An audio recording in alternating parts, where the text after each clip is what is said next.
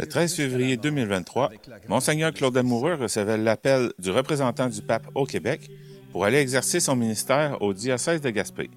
Lors d'une entrevue qui a eu lieu le 13 février dernier, il est revenu sur cette première année, son ordination qui a eu lieu le 3 mai 2023 et les défis qui devront être relevés par la communauté. Oh, on est le, 13 février. Euh, vous me disiez euh, tout à l'heure que c'est euh, aujourd'hui, ça fait un an jour pour jour que vous avez reçu un appel du pape, parce que vous me dites que le, pape, c'est lui qui va nommer les évêques. donc, vous avez reçu un appel du pape pour venir au diocèse de Gaspé. Effectivement, ma vie a un peu basculé, vous savez, le 13 février 2023 où euh, officiellement le représentant du pape, qui que nous appelons le nonce apostolique, en fait, c'est l'ambassadeur du pape du Vatican. Dans chaque pays, il y a un nonce apostolique ou un ambassadeur, si vous aimez, mieux, qui devient le porte-parole du pape pour annoncer les décisions importantes de la vie de l'Église catholique.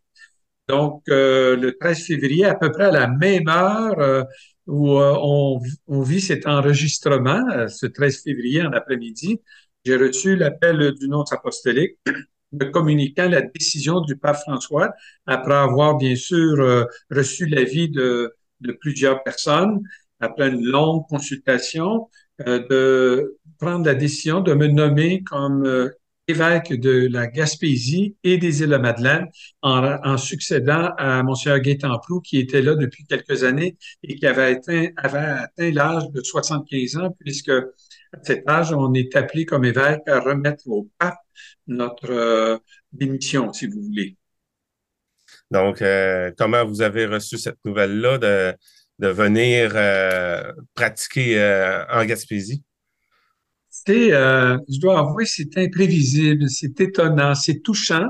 Donc, il y a une marque de confiance qui nous est faite à cette occasion-là, mais c'est quelque chose qui arrive, comme dit l'expression, comme un cheveu sur la soupe. Je ne t'attends pas à ça, on n'applique pas pour devenir évêque. Euh, et c'est quelque chose donc qui nous surprend grandement. C'est ça, au niveau émotionnel, c'est touchant, et euh, l'autre élément, c'est qu'on ne choisit pas euh, à l'endroit où où on est envoyé. Bien sûr, j'ai déjà venu visiter la Gaspésie les îles de Madeleine comme bon Québécois et Québécoises qui aiment vivre des vacances et avoir une dimension touristique. Mais cela, ça faisait au-dessus de 30 ans que j'étais venu euh, en Gaspésie, puis à, à Percé, par exemple, voir le fameux rocher. Mais là, d'apprendre que tout à coup, ma vie, ma vie de tous les jours, ma vie euh, aussi euh, professionnelle ou ma vie comme personne consacrée, comme évêque, ben, va se vivre euh, dans la région de la Gaspésie et des îles de la Madeleine. c'est touchant en même temps. Et, après coup, après un an, je peux vous dire que c'est c'est un, lieu merveilleux. J'aurais pas pu choisir plus bel endroit au monde pour vivre cette mission-là au niveau euh, géographique, au niveau euh, des paysages à couper le souffle, avec euh, aussi toute cette démarcation par rapport à l'ensemble du territoire québécois. On est vraiment choyé ici avec les montagnes, avec les étendues d'eau à perte de vue. C'est pour moi l'objet d'une grande contemplation et une grande capacité d'admirer la beauté, la beauté de l'œuvre de Dieu, mais aussi de voir euh, que cette même beauté a touché les cœurs des Gaspésiennes et des îles de la Madeleine pour, euh, je pense, euh, vivre avec eux un cheminement de foi, un cheminement d'amitié. Et je peux dire que depuis une année, j'ai eu la chance de rencontrer beaucoup de personnes et je suis impressionné par l'ouverture du cœur, par cette richesse du cœur de bien des Gaspésiens et Gaspésiennes. En fait, le, pape, le pape décide, mais on a à répondre effectivement. Donc, j'ai eu à écrire au pape ma réponse. Là, de, et, je l'ai fait le 14 février, euh, jour de la Saint-Valentin, alors que mon nom, c'est l'amoureux. et euh, c'est euh, c'était tout de même cocasse. Je pourrais pas oublier ça, cet appel et cette réponse que j'ai eu à donner à l'appel euh, du pape de devenir évêque de Gaspé. Dans le fond, votre décision, elle a été très rapide. je me, je, crois, d'après ce que vous dites, que, en fond, dès que vous avez reçu l'appel, pour vous, c'était pratiquement sûr que vous alliez venir ici? Euh, c'est pas automatique, hein? Euh, mais euh, je dois vous avouer que moi, j'ai eu l'appel téléphonique. Il y a quelques évêques qui sont invités à aller à Ottawa rencontrer le nonce et ils doivent, à la fin de la journée, donner sa réponse. Euh, moi, il m'a donné un peu de temps. Il m'a demandé de rapidement d'écrire au pape et j'ai attendu au lendemain, au lendemain pour écrire au pape pour lui signifier que j'acceptais sa décision d'être au service euh, des Gaspésiens et des Gaspésiennes et des Madelinois et Madeleines. Alors, euh, le jour de la Saint-Valentin, euh, jour des amoureux, et mon nom, c'est l'amoureux, je me suis dit, soit que le pape ou le bon Dieu a beaucoup d'humour, mais ils ne veulent pas me faire oublier ce jour qui a été un tournant important dans ma vie. Euh, vous disiez que vous avez rencontré euh, beaucoup de gens euh, depuis que vous êtes arrivé. En fond, vous recevez un, bel accueil des, des diocésains et diocésaines. Oui, je dois vous avouer que je suis touché par leur accueil. je sens qu'ils étaient heureux enfin d'accueillir. puisque ça faisait une année qu'ils attendaient un petit peu l'annonce du nouvel évêque et là, tout à coup, de, de pouvoir mettre un visage, un nom et de pouvoir entrer en, relation avec lui, je pense que c'était une joie. Ça n'exclut pas par ailleurs euh, les nombreux défis qu'il y a en Gaspésie, comme dans le reste du Québec euh, et en, Europe et en Occident. Les défis sont grands, on le sait. Euh, on a un héritage très précieux qui nous a été communiqué par nos devanciers. Et aujourd'hui, on doit voir comment gérer justement ces, ces, euh, ces héritages qui sont euh, lourds à porter pour une population qui diminue un peu, euh, à tout le moins au niveau des pratiquants et pratiquantes, qui fait en sorte qu'on est obligé de prendre des décisions, d'entrer dans un processus de réflexion aussi qui amène à regarder avec réalisme, avec lucidité non seulement le présent, mais l'avenir aussi de nos communautés. Et entre autres, euh, je pense que c'est un appel à regarder ça avec d'autres partenaires, particulièrement les municipalités, voir s'il y a des besoins aussi au niveau de la communauté pour voir si euh, dans certaines situations, il ne serait pas bénéfique euh, de procéder à la requalification d'un lieu euh, ecclésial mais tout en permettant à la communauté de foi de continuer de vivre leur foi dans ce milieu-là, mais sans avoir le même moyen, le même véhicule que peut-être il y a 50 ans, 60 ans, 75 ans, on a reçu de nos devanciers. Ben, euh, il y en a un exemple d'ailleurs à Grande-Rivière, euh, l'Église, euh, il y a le projet de maison citoyenne qui est en, qui est en branle là-dedans. Puis justement, on fait des, des conférences ou des ou des, des événements comme avec le tourisme et commerce Rocher Percé qui ont fait au mois de novembre. Et le de culte est toujours là aussi, les gens peuvent y aller. Donc, il y a moyen de faire quelque chose aussi. Effectivement, je trouve que ça mérite une mobilisation des leaders, des forces vives d'un milieu. Et je pense que l'Église est ouverte à regarder ces avenues-là. Prenons euh, l'Église de, de Grande-Rivière, comme vous dites. Vous l'avez déjà fréquentée, vous la connaissez. C'est une immense église qui pourrait être euh, une cathédrale tellement elle est grande, avec ses balcons et, euh, et ses espaces, ses vastes espaces.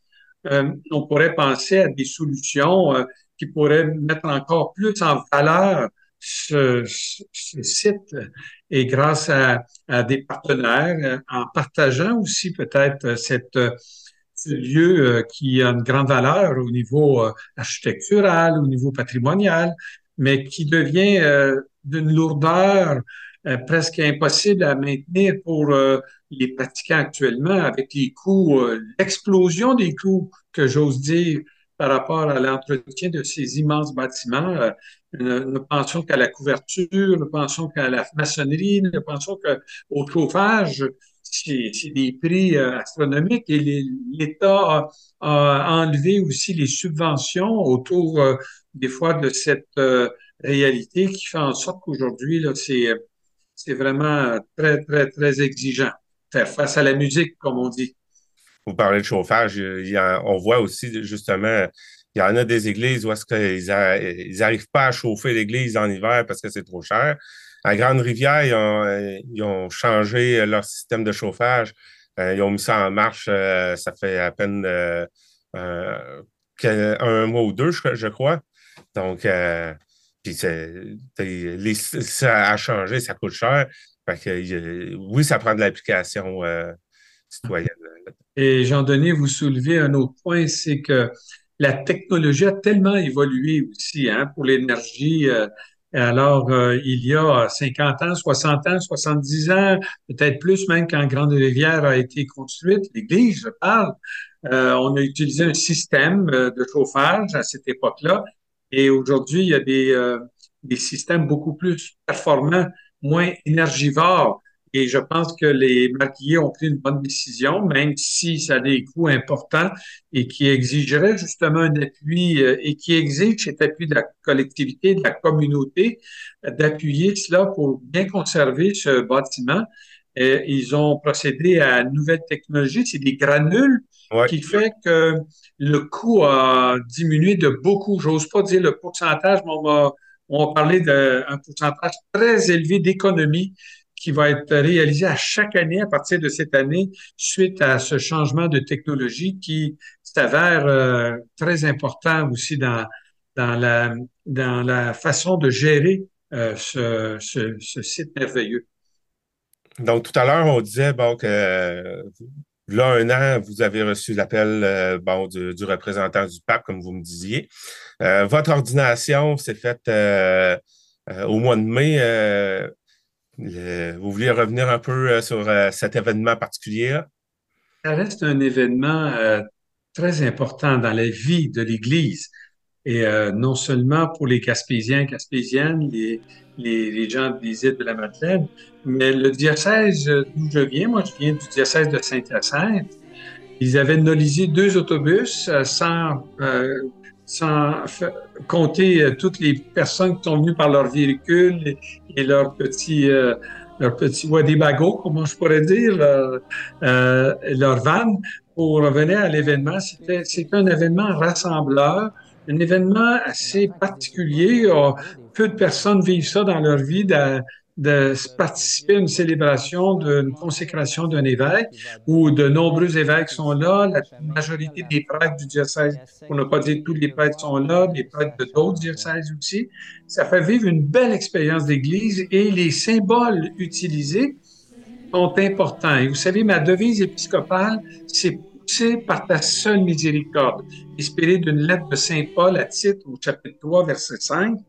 Et je dois vous avouer, j'avais pas prévu en choisissant cette devise épiscopale euh, au phénomène euh, des ressacs, des, vagues qui viennent euh, s'échouer sur le bord des, rives de la Gaspésie des îles de Madeleine, où sans cesse, l'été surtout, quand c'est pas gelé, l'eau vient un peu par secousse. Et ça me fait penser que justement, l'amour de Dieu, son amour miséricordieux ne cessera jamais il va toujours s'offrir à nous. Ça demande des personnes qui accueillent ce don. Ça demande des personnes qui nous font penser que c'est possible d'être transformé par cette miséricorde de Dieu, par cet amour euh, inépuisable du Seigneur. Et ça vient donner sens à ma devise épiscopale. À l'occasion, bien sûr, de l'ordination épiscopale, on remet à l'évêque son anneau. Euh, je vous la montre un peu plus près il y a une croix sur mon anneau épiscopal en référence à la croix de Jacques Cartier en 1534, qui est venu euh, rendre officiel, je pense, ce, lieu, euh, ce pays qu'est le Canada. Et puis, euh, ça me fait chaud au cœur de savoir que je suis évêque d'un lieu qui a été à l'origine de la vie communautaire, de la vie ecclésiale ici en terre canadienne. C'est vraiment, euh, pour moi, euh, euh, touchant. On remet aussi le bâton pastoral à l'évêque, on rappelle qu'il est appelé à être le berger, celui qui accompagne les gens dans leur cheminement spirituel, leur cheminement de foi.